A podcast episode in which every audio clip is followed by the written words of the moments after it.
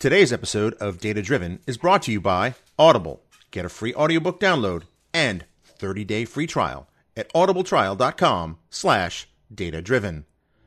Hello and welcome to Data Driven, the podcast where we explore the emerging field of data science. We bring the best minds in data, software engineering, machine learning, and artificial intelligence. Now, here are your hosts, Frank La Vigne and Andy Leonard.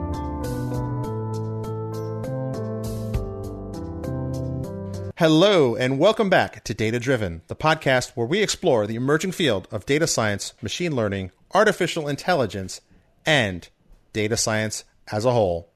With me, as always, on this journey into exploring the new world of data science is Andy Leonard. How are you doing, Andy? I'm doing well, Frank. How are you? I'm doing fantastic. Very cool. Um, so I understand, Frank, that um, the PASS Summit 2017 just closed their call for speakers, and I believe I know someone who may be my partner on this podcast who may have submitted for the very first time. I did. I submitted two talks, uh, and um, basically, it's the same talks that I gave in um, uh, St. Louis at the Silver Linings uh, event, uh, with some interesting titles. Uh, I'll say. Yeah. Uh, one is called Machine Learning Melee, and it's basically. And I think that's the tame title. Is that correct? Is that the what? That's the tame title, correct? no, it, it, it's all it's all very G rated. It's uh, it goes by a very uh, very heavy boxing theme.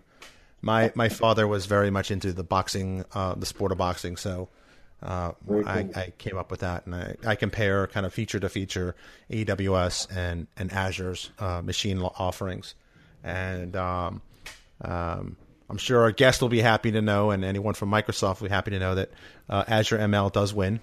Um, although I imagine there will be a rematch at some point in the future. my favorite title uh, is the uh, is the other talk that you submitted. yes, uh, Fear and Loathing in Data Science. A savage journey into the heart of a new frontier. And a career change. Well, that was somewhat biographical for you because I know it was. Um, gosh, this is we're recording this in May of 2017. It was about a year ago you began this career pivot. Right. Uh, about a year ago, I found out my job was moving uh, to uh, Redmond, and um, uh, I realized that you know I, I really needed to amp up my skills because uh, you know kind of the um, I liked what I was doing in terms of building UWP apps, but um, Yeah. you know there there's just this enormous opportunity to affect change uh, in the data science space, uh, and I saw that when when I would present to uh, various um, dignitaries who came by the the K Street office.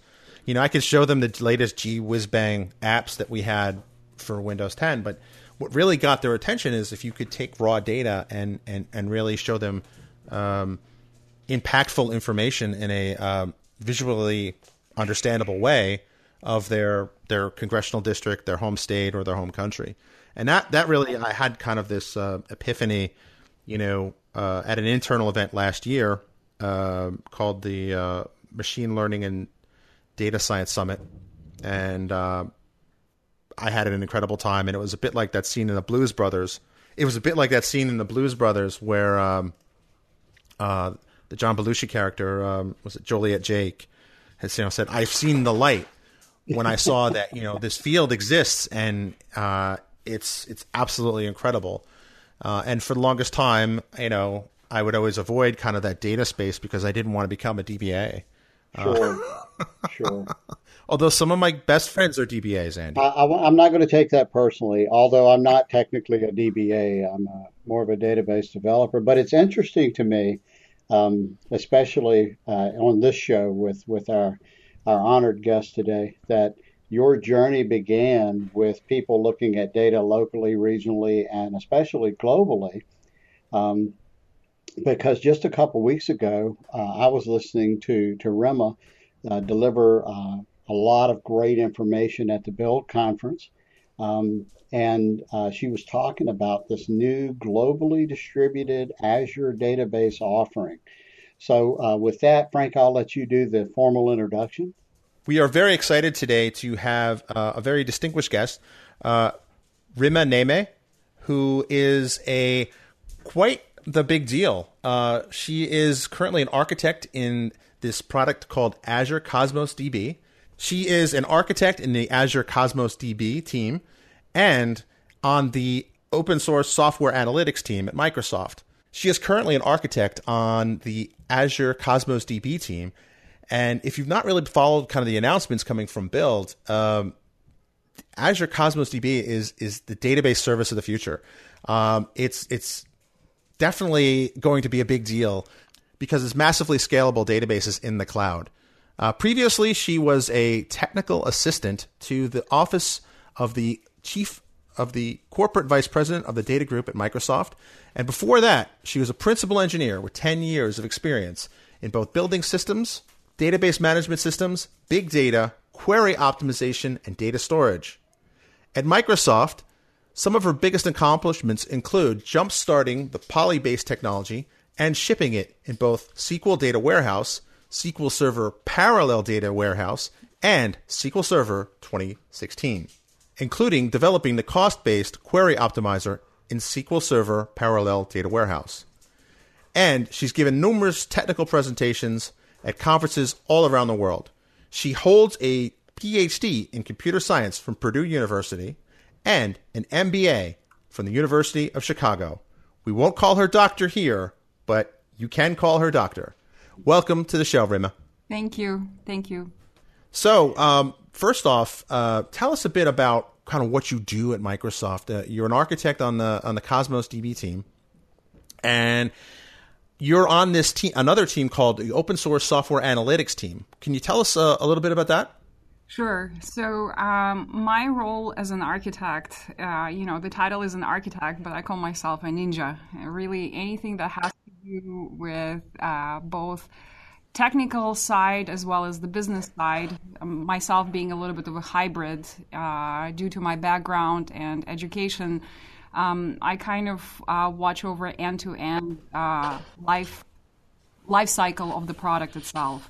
So uh, my role involves everything from you know looking at, uh, at the technical specs, um, providing the roadmap for the products, doing code reviews, uh, writing white papers, uh, reviewing others' uh, material or content, whiteboarding quite a bit uh, meeting with a lot of customers, educating a lot of our customers, um, meeting with a lot of our partners, field, um, and so forth and so on. So it's a very well-rounded role.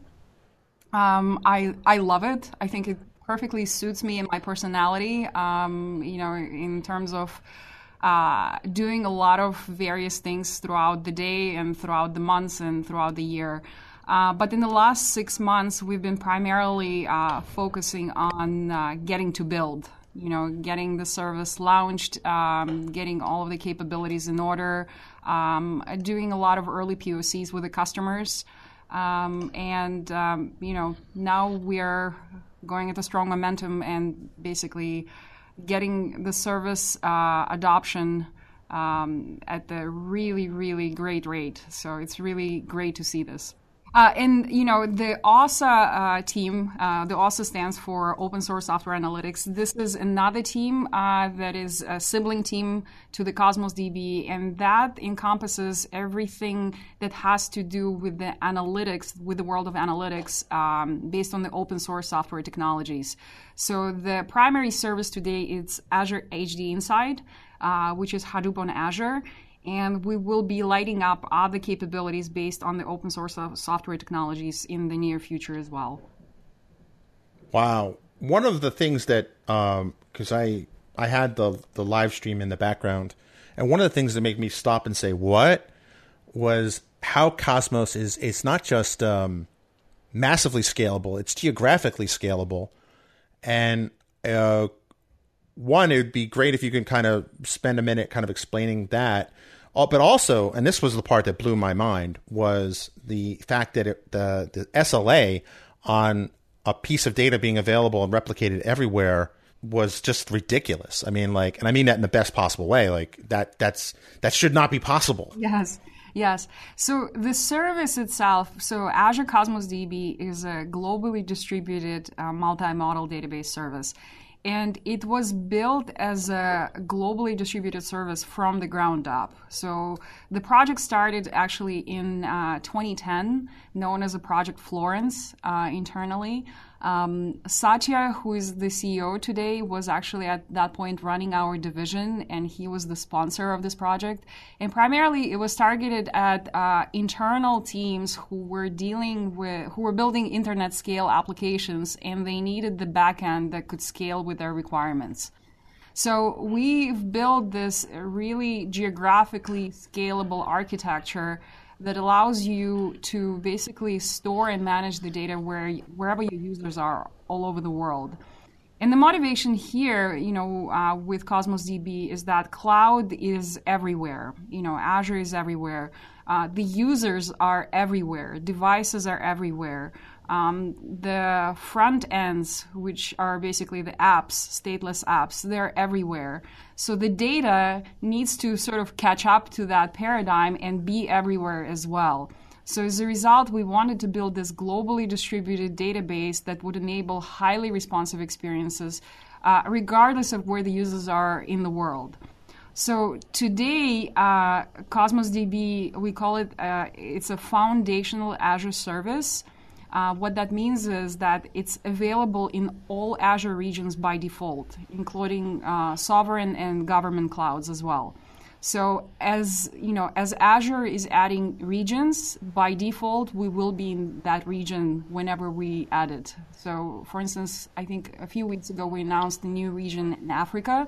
As soon as it becomes available to the public, we will be in that region as well. So that's by virtue of being a foundational service. Um, the service enables completely transparent and automatic multi-region replication. So you can come in and you can create your database instance starting out in one region. Then you can go and associate any number of regions with your database account at any point in time. And so you can go from 1 to 10 to 30, and then you can size it up or size it down as much as you want. Um, wow. The beauty here is also as you're adding and removing regions, uh, this is enabled by a really, really uh, awesome and differentiating capability. It's called uh, Global Distribution Turnkey. So you don't need to deal with clusters or nodes or machines or VMs. You literally come to a map on the portal, uh, pick a region, uh, select it, and then click save. And then the data will be seamlessly replicated. And if you want to remove the region, you just deselect it, click save, and you know, uh, and we take care of it for you behind the scenes. So it's kind of like you know when you turn on the car, you know, the turnkey capability. You don't need to know how the engine of the car works or how the actual machinery works. It just works. And so this is the same analogy you know that, that that is really leaps and bounds ahead of you know anything that is out there um, and the beauty also, another uh, kind of like cool capability is uh, the multi-homing capability. So as you're adding and removing the regions, your application continues to be highly available because all of the endpoints interacting with the database backend are logical by default and the apps don't need to be redeployed during failover or as you are adding uh, the regions. You can also access, you know, the database via, physical endpoints if you need to, uh, but we provide you this uh, logical interface as well that allows your application to be completely not aware of where the data might uh, currently be coming from. Uh, another beautiful thing is, you know, it's really designed for uh, high availability uh, because a lot of these internet applications, for instance, if you are creating an e-commerce website, if your website is unavailable for even a matter of a few seconds during, for instance, Black Friday or Cyber Monday, that could cost you millions and millions of dollars. So this is uh, literally unacceptable. So we really right. for high availability. And uh, what the database service allows you to do is it allows you to dynamically set priorities to regions. And so then you can go in, if a failover occurs, it will actually occur in the order of those priorities. Another cool capability that we actually provide to you, you can simulate regional disasters via API to test your response uh, to those disasters and how the database will respond and how your application will actually survive it.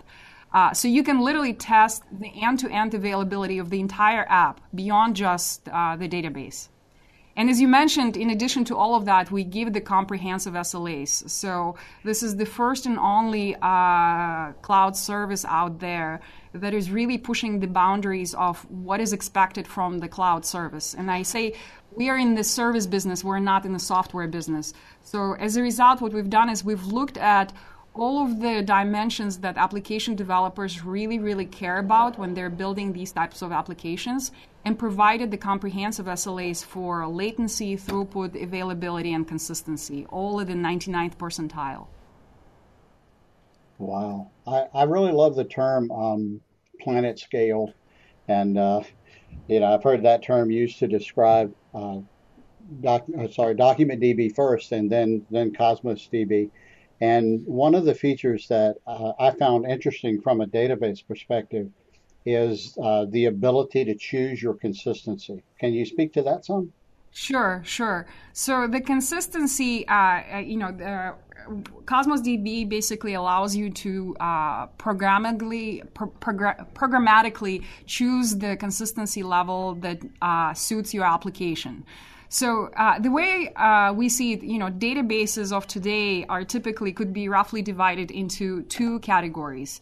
Uh, the one category that provides you between the extreme choices of strong or perfect consistency, uh, which is typically relational databases, uh, and it's wonderful and perfect for a certain type of applications. Like, uh, for instance, if you're performing financial transactions, you certainly want to make sure that you have strong consistency there.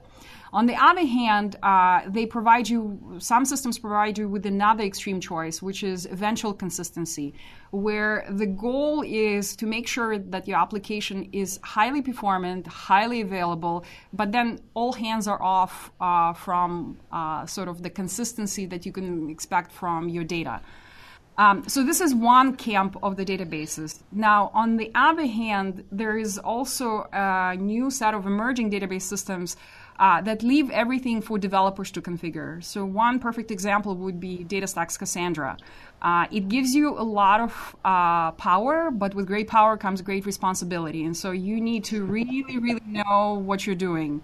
Uh, you need right. to make sure that you know how to repair your reads. You need to be able to provide very intelligent hints. Uh, you need to make sure your quorum sizes are correct. You're aware of all of the replication topologies. So all of that burden is really put on the application developers to ensure that you know the availability, latency, and consistency are not compromised as they're making those choices. I was just going to also uh, say there's a there are a lot of APIs, a lot of interfaces that you expose as well. Um, not just Document DB, but also Mongo Graph and a table API uh, those that's that just seems incredible to me from a development standpoint. Yes, uh, yes. So uh, let me finish maybe with consistency models first, and then we will talk about the other, you know, layers that uh, are put on the stack on top of the stack. So coming back to the consistency, fundamentally, you know, when uh, an application developer builds these planet scale applications, they're facing this trade-off. Sometimes we call it, it's like almost like a tension. Uh, do they want to choose consistency or do they want to choose availability? Do they want to choose consistency or latency? Uh, consistency or throughput. So we have to look at all of these uh, trade offs and choices that they have to make and make the right one. And so what we've done is we've looked at this, you know, pain point the developers are facing, and we looked at the current state of the art and how the systems force you to choose between these two extremes. In fact, actually, we said most of the real case scenarios don't fall into these two extremes of perfect consistency and eventual consistency. So we've taken 50 years of distributed systems research and condensed it into a set of well-defined, intuitive intermediate consistency levels, allow the developers to go and you know fine-tune that trade-off. And you know, interestingly enough based on the telemetry that we're seeing is actually majority of our developers are in that intermediate consistency level So, and this is something that none of our competition offers today. So, this is a very strong customer signal about, uh, you know, the true value of, you know, being able to pick something that really suits your application needs. Very interesting. Well, that's great. I mean, listening to what the developers need is is uh, probably a real key there in terms of delivering uh, a product that is. And, and I, I have to second you on this one, Andy. Planet scale. I love the sound of that. Yeah, yeah. Yeah. So the core of the uh, Cosmos DB is actually, you know, if I were to kind of list, it would be, you know, global distribution, number one. Number two, it's a horizontally scalable service, and we can horizontally scale out not just storage, but also throughput. So that means if, for instance, today your application starts out with just a few uh, gigabytes, and tomorrow it goes into the petabyte territory, we'll be able to handle that. But at the same time, also, you can scale out your throughput depending on the requirements. So, for instance, at one point in time, uh, maybe at night or in the evening or during a certain time of the month, uh, maybe your application uh, doesn't need a lot of uh, requests to be processed. Uh, but then maybe on uh, you know Black Friday again or Cyber Monday, you need to make sure that you you can go and process the bursts in your traffic. You can literally seamlessly uh, scale out your system with respect to throughput and handle anywhere from you know hundreds of requests per second to millions of requests per second very very easily. So this is number two. Number three is uh, guaranteed low latencies. So this is something that we worked really hard on um, to make sure that we can provide you highly responsive uh, experience. So we give today less than 10 millisecond uh, read latency guarantees and less than 15 millisecond index write latency guarantees. Was that five zero or five one five milliseconds? One five. One five. Wow. Yes. So this is by virtue of the engine being completely schema agnostic. So uh, we don't require the schema. It's also write optimized, and all of your data gets automatically indexed. So to, to, contrast to, for instance, again, more traditional approach to database management, where typically you're expected to provide schema, you're expected to manage the schema, you expected also to provide the indices in order to go and optimize your workloads. We sort of looked at it and we said, well, how would you do it differently? And instead of again putting the burden on developers or data professionals or DBAs in this case to go and identify the right indices and to be able to specify correct schema, we said we're not going to go with that mindset. We're going to be completely schema free and flexible, and we will automatically index all of the data. So you don't have to second guess what you need to index. So the difference is here you actually opt out out of indexing, not opt in. And uh, so this is with respect to the latency. And then the fourth one, as I mentioned, is the five well defined um, consistency models. And then the fifth one is the comprehensive SLAs. So this is like the backbone, the core of the stack. And then everything else becomes the goodness on top of it. So as uh, you mentioned earlier, we provide support today for multiple data models. Uh, including key value, document, uh, graph, and we will add more data models in the future. And then on top of that, uh, we sort of uh, we said, okay, again, instead of being dogmatic or religious about one particular language, can we enable and build the stack such that you can go and plant any API that is popular with the developers and make it work seamlessly against our stack? And so today we support uh, SQL and JavaScript as a part of the DocumentDB API. Uh, we've announced that build table API in public preview uh, Gremlin API for Graph, and we support MongoDB API. And in the future, we'll add more APIs. Again, based on the developer signal where they want to go and uh, you know uh, meet them where they are.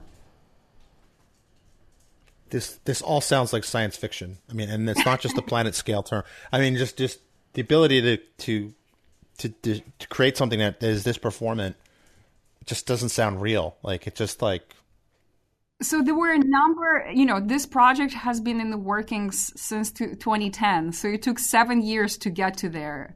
You know, it's it didn't happen overnight, and there were a lot of early uh, decisions that were made that were done right. There was the vision of building this flexible planet scale architecture that again would enable our own services inside Microsoft to be able to run at scale and be performant.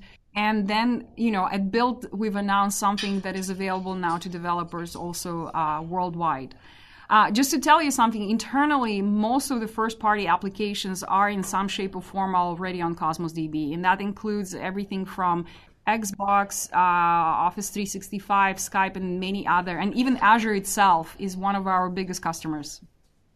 Well, that was my next question. So this is not just gee whiz technology. I mean, this is battle tested. Exactly. So we've battle tested it internally using our own first party workloads to make sure that, you know, any decisions that we've made, they can actually withstand uh, the the real life and real applications. So by all means, this is you know this is what I call very careful craftsmanship that has been battle tested over the years.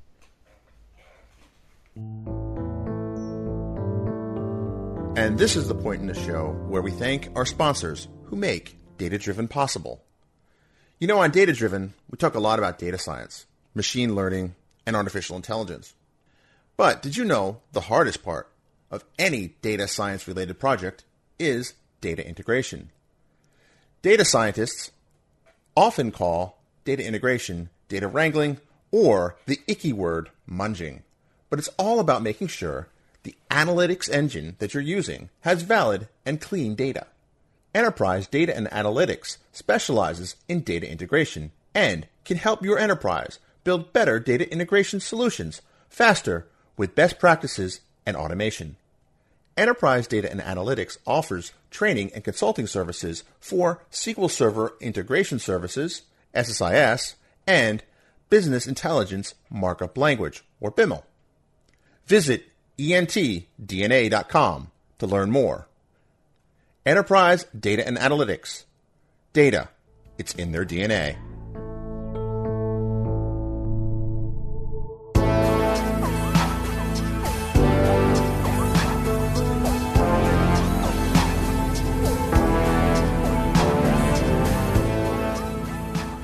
That, that is very powerful. Um, I want to uh, pivot just a little bit, and uh, and this has been great talking about all of the cool stuff that Cosmos um, Cosmos DB exposes.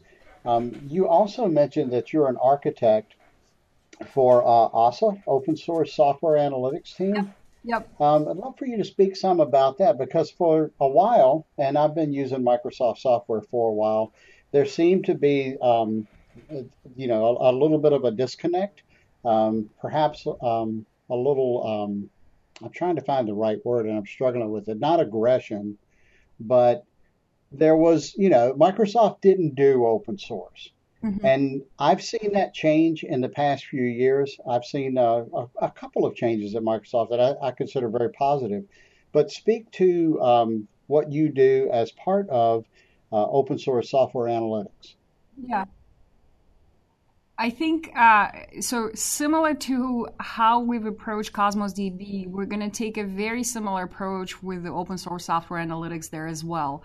Um, something that we're working internally right now is really build out a platform that allows us to come and host any you know Apache like uh, you know analytics project on Azure itself. You know. Um, the open source community, you know, I think the, the change has happened, you know, gradually, but I think uh, most of the people, at least most of the people that I'm working with, are well aware and uh, genuinely embracing uh, the fact that open source community is actually something that uh, we we are embracing, developers are embracing, and we can actually build a much much better together story uh, you know, purely purely as a scale out mechanism also you know we can't build every possible cool technology ourselves and we shouldn't because there are a lot of very creative smart people out there that happen not to work for microsoft and you know if we combine our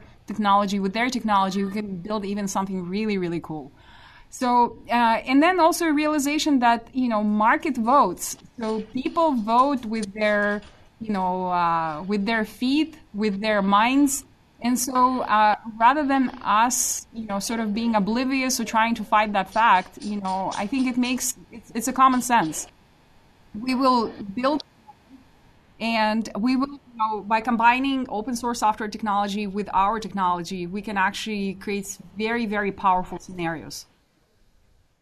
Yeah, and I think that that actually I think leans leans into um, I think that actually lends into a much more powerful end product uh, for yeah, developers and, and know, users because about, you know network externalities. You know the the more if you build something, uh, for instance, just a perfect example again, uh, we've added Gremlin APIs on Cosmos DB, which is uh, based on Apache Gremlin API.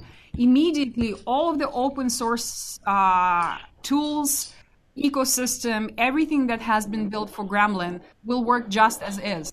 And you know that network externality, that you know seamless integration, it, it creates a very very powerful effect for developers, um, and people really build out solutions that previously would be unprecedented.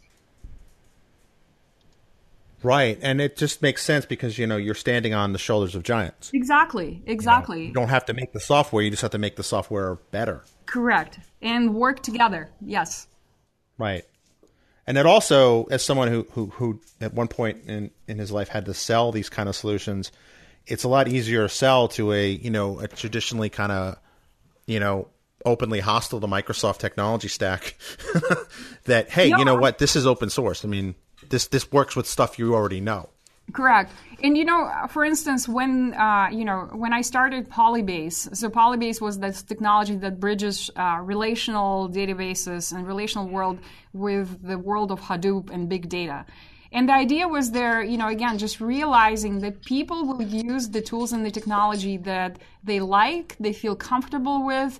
Uh, you can't expect them to go move the data into one place or into one software stack. So rather than sort of uh, being, uh, you know, difficult about it, you actually embrace it and make the technology work together. And as a result, you create very, very powerful combinations where it empowers people to, again, do something that they couldn't previously do. So is this technology? Um, I, I, believe you said it, but I just want to make sure I'm clear. This is already released, right? If I wanted to spin up a Cosmos DB solution today, I could do that.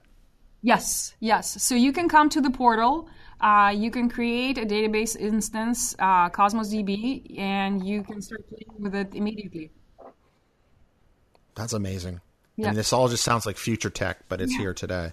Yeah. Okay, uh, just correct me if I'm wrong, but uh, it, there's also a simulator uh, available, right, for running locally and Correct. simulating Cosmos. Correct. So uh, for developers, as they're building out the apps, if they don't want to go and spin up a cloud service, uh, we have a faithful emulator that you can go and download on either your machine or you can actually get a Docker image of it and develop against it locally, play with it, uh, and then when your application is ready, you can go deploy it against the cloud version. So maybe it would have been easier if we'd asked you what it doesn't do. So the easiest thing to point out is the global distribution. I mean, you're distributed across just you're limited to your own machine. So uh, in that respect, uh, the multi-region support would not be there. Uh, the low latency guarantees would not be there because, again, uh, one of the reasons why we provide you low latency guarantees is because of the SSD uh, backend that we run internally for the service. Uh, so uh, the latency guarantees might not be there. Uh, also, the SLAs might not be there. Uh, but as far as the APIs, data models, and programmability and everything else that comes with it, you get that by default. Plus, you're not incurring any costs. Correct. While you're developing, which probably would add up. Yep. Yep. Yeah, that's that's just so cool. Well, um, we have a couple of other questions, unless Frank, you wanted to ask some more technical questions. No, I'm just in awe of this. I mean, it's. um, where can people find out more about Cosmos DB? I know you have a at least one build talk. Um, yes. Yes. So uh, I would encourage everybody to go to cosmosdb.com. Uh, we have lots and lots of interesting documentation there and a lot of how to's and quick starts. Um, I also would encourage to read Azure blog announcements. We have uh, the announcement blog, which gives a very nice video describing what the service is and what the capabilities it brings. And we also have a technical uh, blog that describes basically all of the fundamental goals that we had in mind when we started the project and how we solved them. Uh, and I also encourage everybody follow, to follow us on Twitter. Uh, the handle is at Azure Cosmos DB uh, and hashtag Cosmos DB uh, also to see uh, what are the latest news that are coming out. Wow, that's awesome. Thank you. I'm thoroughly impressed. We're very excited. You know, everybody, this team, I, I joke, but it's actually quite a bit of true. It's like a little startup within Microsoft. right. So uh, it sounds like it. It. It sounds like a lot of fun. Yeah. And I, uh, I just went out to Twitter, Azure Cosmos DB. I am follower number 395. Excellent. We need to so grow that. I'm in early. Yeah. we got millions of followers. This is this is impressive stuff. I mean, this is um, this is amazing. Thank you. It's, so, it's very cool. Well, uh, we want to ask. Uh, we have a list of questions we usually ask uh, guests, and we'd like to uh, go through those if you uh, if you're okay with that. Sure, um, sure. We'd like to start with how did you find your way into data? Oh, did data uh, find you? Did the data life find you, or did you find the data life? Yeah completely by accident. So the story is actually there. Um, how did I even end up in computer science? More so before the data. Um, I came. So originally, I'm from Russia, and but I've been living in the United States for now almost 20 years. Uh, and when I came to the United States, I came very early on to college. Um, I started college when I was 16 years old. Um, my English was terrible, and the only subject where I didn't have to look up every other word in the dictionary was math. So I decided, okay, I'm going to major in math. So my uh, my undergrad ended up being computational mathematics, and the only reason why is because, like I said, I didn't want to. I was too lazy to look up any other words in the dictionary. so then after I graduated, I moved out to Boston and I started working at EMC, which is a big data storage company. Uh, and after a few years, I felt that I needed to have more solid foundational background in computer science if that's where I wanted to be. And so um, I started taking night classes uh, at the Worcester Polytechnic Institute. Um, and I took a database class completely by accident. Uh, and usually the classes would be late in the evening, uh, and I would be very tired after working the full day. And so I was sitting one evening, and then my professor asked me, um, "So what do you think about this?" And it was uh, a subject about query optimization at the time. And you know, I was maybe tired or whatnot, and I said, "You know, honestly, I find it really, really boring." Being also too open-minded and uh, my professor maybe was a little bit offended but also a little bit challenged and she took on and she went on and on for 40 minutes trying to impress me with query optimization. And i was so taken by that and i saw her like that spark in her eyes and i just said to myself you know if she is having this much fun with this maybe i should give it another chance and so I started uh, working more and more on QO, and I did my master's thesis. And then when I uh, actually, after I finished my master's degree, I decided to go and get my PhD. Query optimization actually became the focus of my PhD dissertation. So I started completely by accident, uh, very, um, you know, uh, happens to be just something like that and from that on, you know, I've just been taken, uh, and it's been fascinating journey. I mean, I absolutely love. I, I joke, but I picked the field before it became so popular as a result of big data or all of these technologies that are now making it really, really shine. Um, you know, it's it's been a fascinating journey. Well, it sounds like uh, you're definitely in the category of data found you. Yes, yes. I had no idea also, what I was looking for exactly. yeah, you know, and I'm also taken by the uh, that part of the story where um, that that professor's passion uh, for optimizing queries is what really really got you interested in the field. That's pretty awesome. Yes, yes, yes. Uh. That that definitely changed my entire life because I quit my job and I moved out to Indiana and I started working on my PhD dissertation. So I I gotta say that was a really uh, huge turn point in my life. Yeah. Very cool. Wow, and I'll say this: my wise, wise cracking answers to teachers have never panned out that well for me. So kudos to you. Thank you. uh, did I hear right that you started college when you were sixteen? Yes. Wow. And I graduated when I was 19. So uh, I was a little bit in Wow. Um, yeah, I uh, because I came from Russia, I started school very early there, and uh, I skipped a few grades. And yeah, I finished my high school at 16, and then I started college, and then I finished undergrad in three years. Wow, I am. I'm even more impressed. Just when I think like I can't get any more impressed by the the technology and what you've done and what you've accomplished, you you, you find something else. That's a, that's really great. Thank you, but you know. Um, not the degrees and the technologies that really matter. I mean, I always say, uh, you know, there are fundamental things in life that, you know, I'm far more proud of other things in life, you know, uh, that have nothing to do with the accomplishments that I've made. Well, that's a very good segue into one of our questions, where is uh, when I'm not working, I enjoy blank. Um, so, what do you do? What do you enjoy when you're not working? Yeah. Uh, so uh, I have two uh, children who are absolutely fascinating. Uh, and so I obviously spend a lot of time with them when I'm not working. Um, I have a six year old boy and I have a four year old girl. And uh, they certainly bring out uh, the, mo- the most raw feelings and emotions in me that I could ever imagine. Um, in addition also to my kids i i am a pretty avid runner. I love running outside and i'm also a pretty avid uh, yogi. I love doing hot yoga. Oh wow. Yeah and uh, i enjoy reading a lot i try to uh, you know actually schedule my own reading time you know in the mornings or in the evenings sometimes when everybody else is asleep uh, because this is something i truly truly uh, just value as a time like a me time?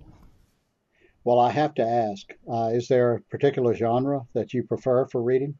Uh, so I like science fiction. I also like uh, nonfiction, um, and uh, I love Russian books as well. So this is something that I guess, as a you know, whatever is left from my previous life, I try to read, uh, still read in the native Russian language, uh, the Russian literature. Okay.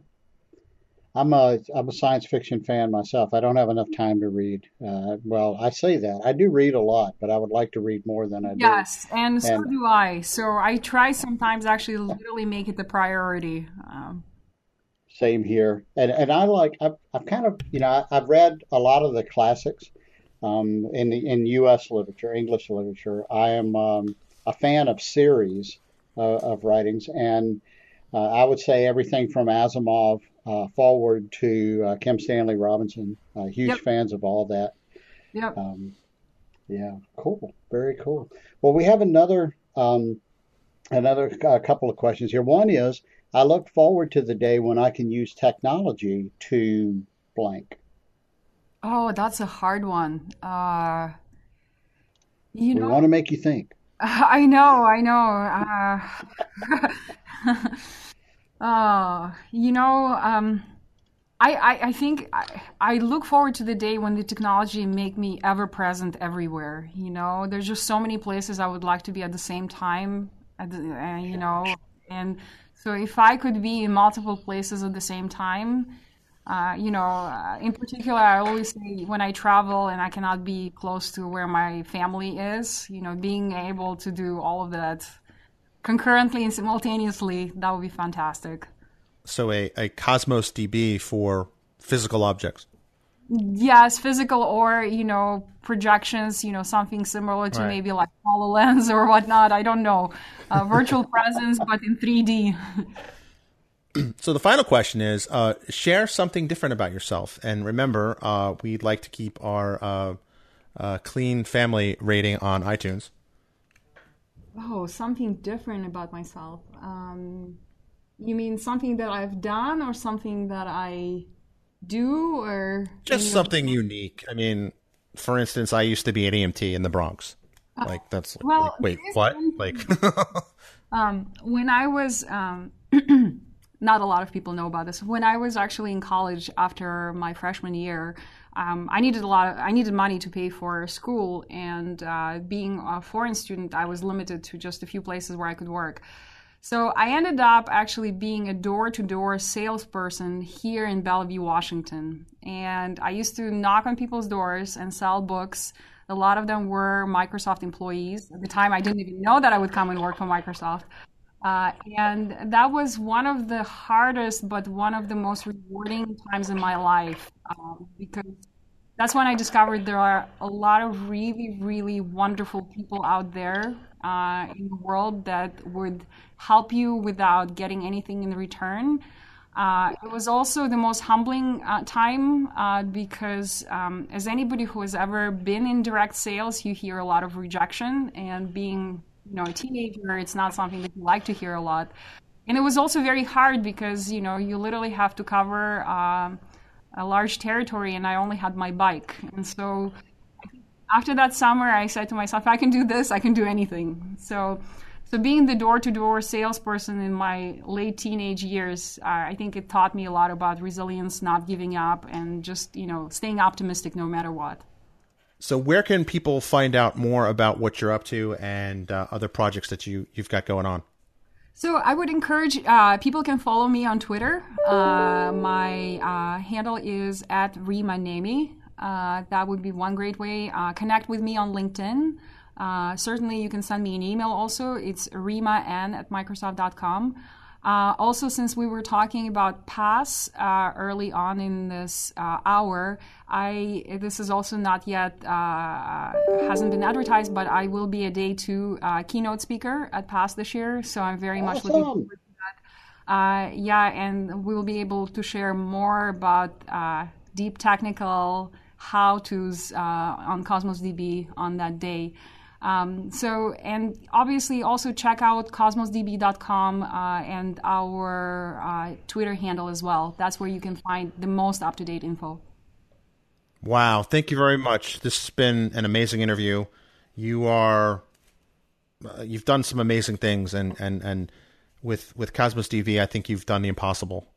Oh, thank you. I'm very humbled. So it's actually it's not me. You know, I, I, when it comes to Cosmos DB, I really want to give the kudos to Dharma Shukla, who is the founder of the service. He was the visionary behind it, and he really believed and never gave up on it. And the entire team. I mean, the team is really. Uh, has all the good energy and has all of the passion about taking the service to you know where nobody else has taken cloud service. So by all means, I'm just one person who represents this team, and it's you know it's a great honor for me to do that. So closing on our sci-fi, sci-fi theme, you could say that you're taking cloud services where no cloud services have been before. yes. Well, you know, I always say that uh, your application deserves a database service that is truly out of this world. That's why we called it Cosmos DB. That is so cool well, thank you very much for being on the show. Thank you so much. Thanks for listening to Data Driven. Don't just listen, become a data driver by going to datadriven.tv to sign up to join the community, access to special events, tips and tricks, and more. Sign up today at datadriven.tv.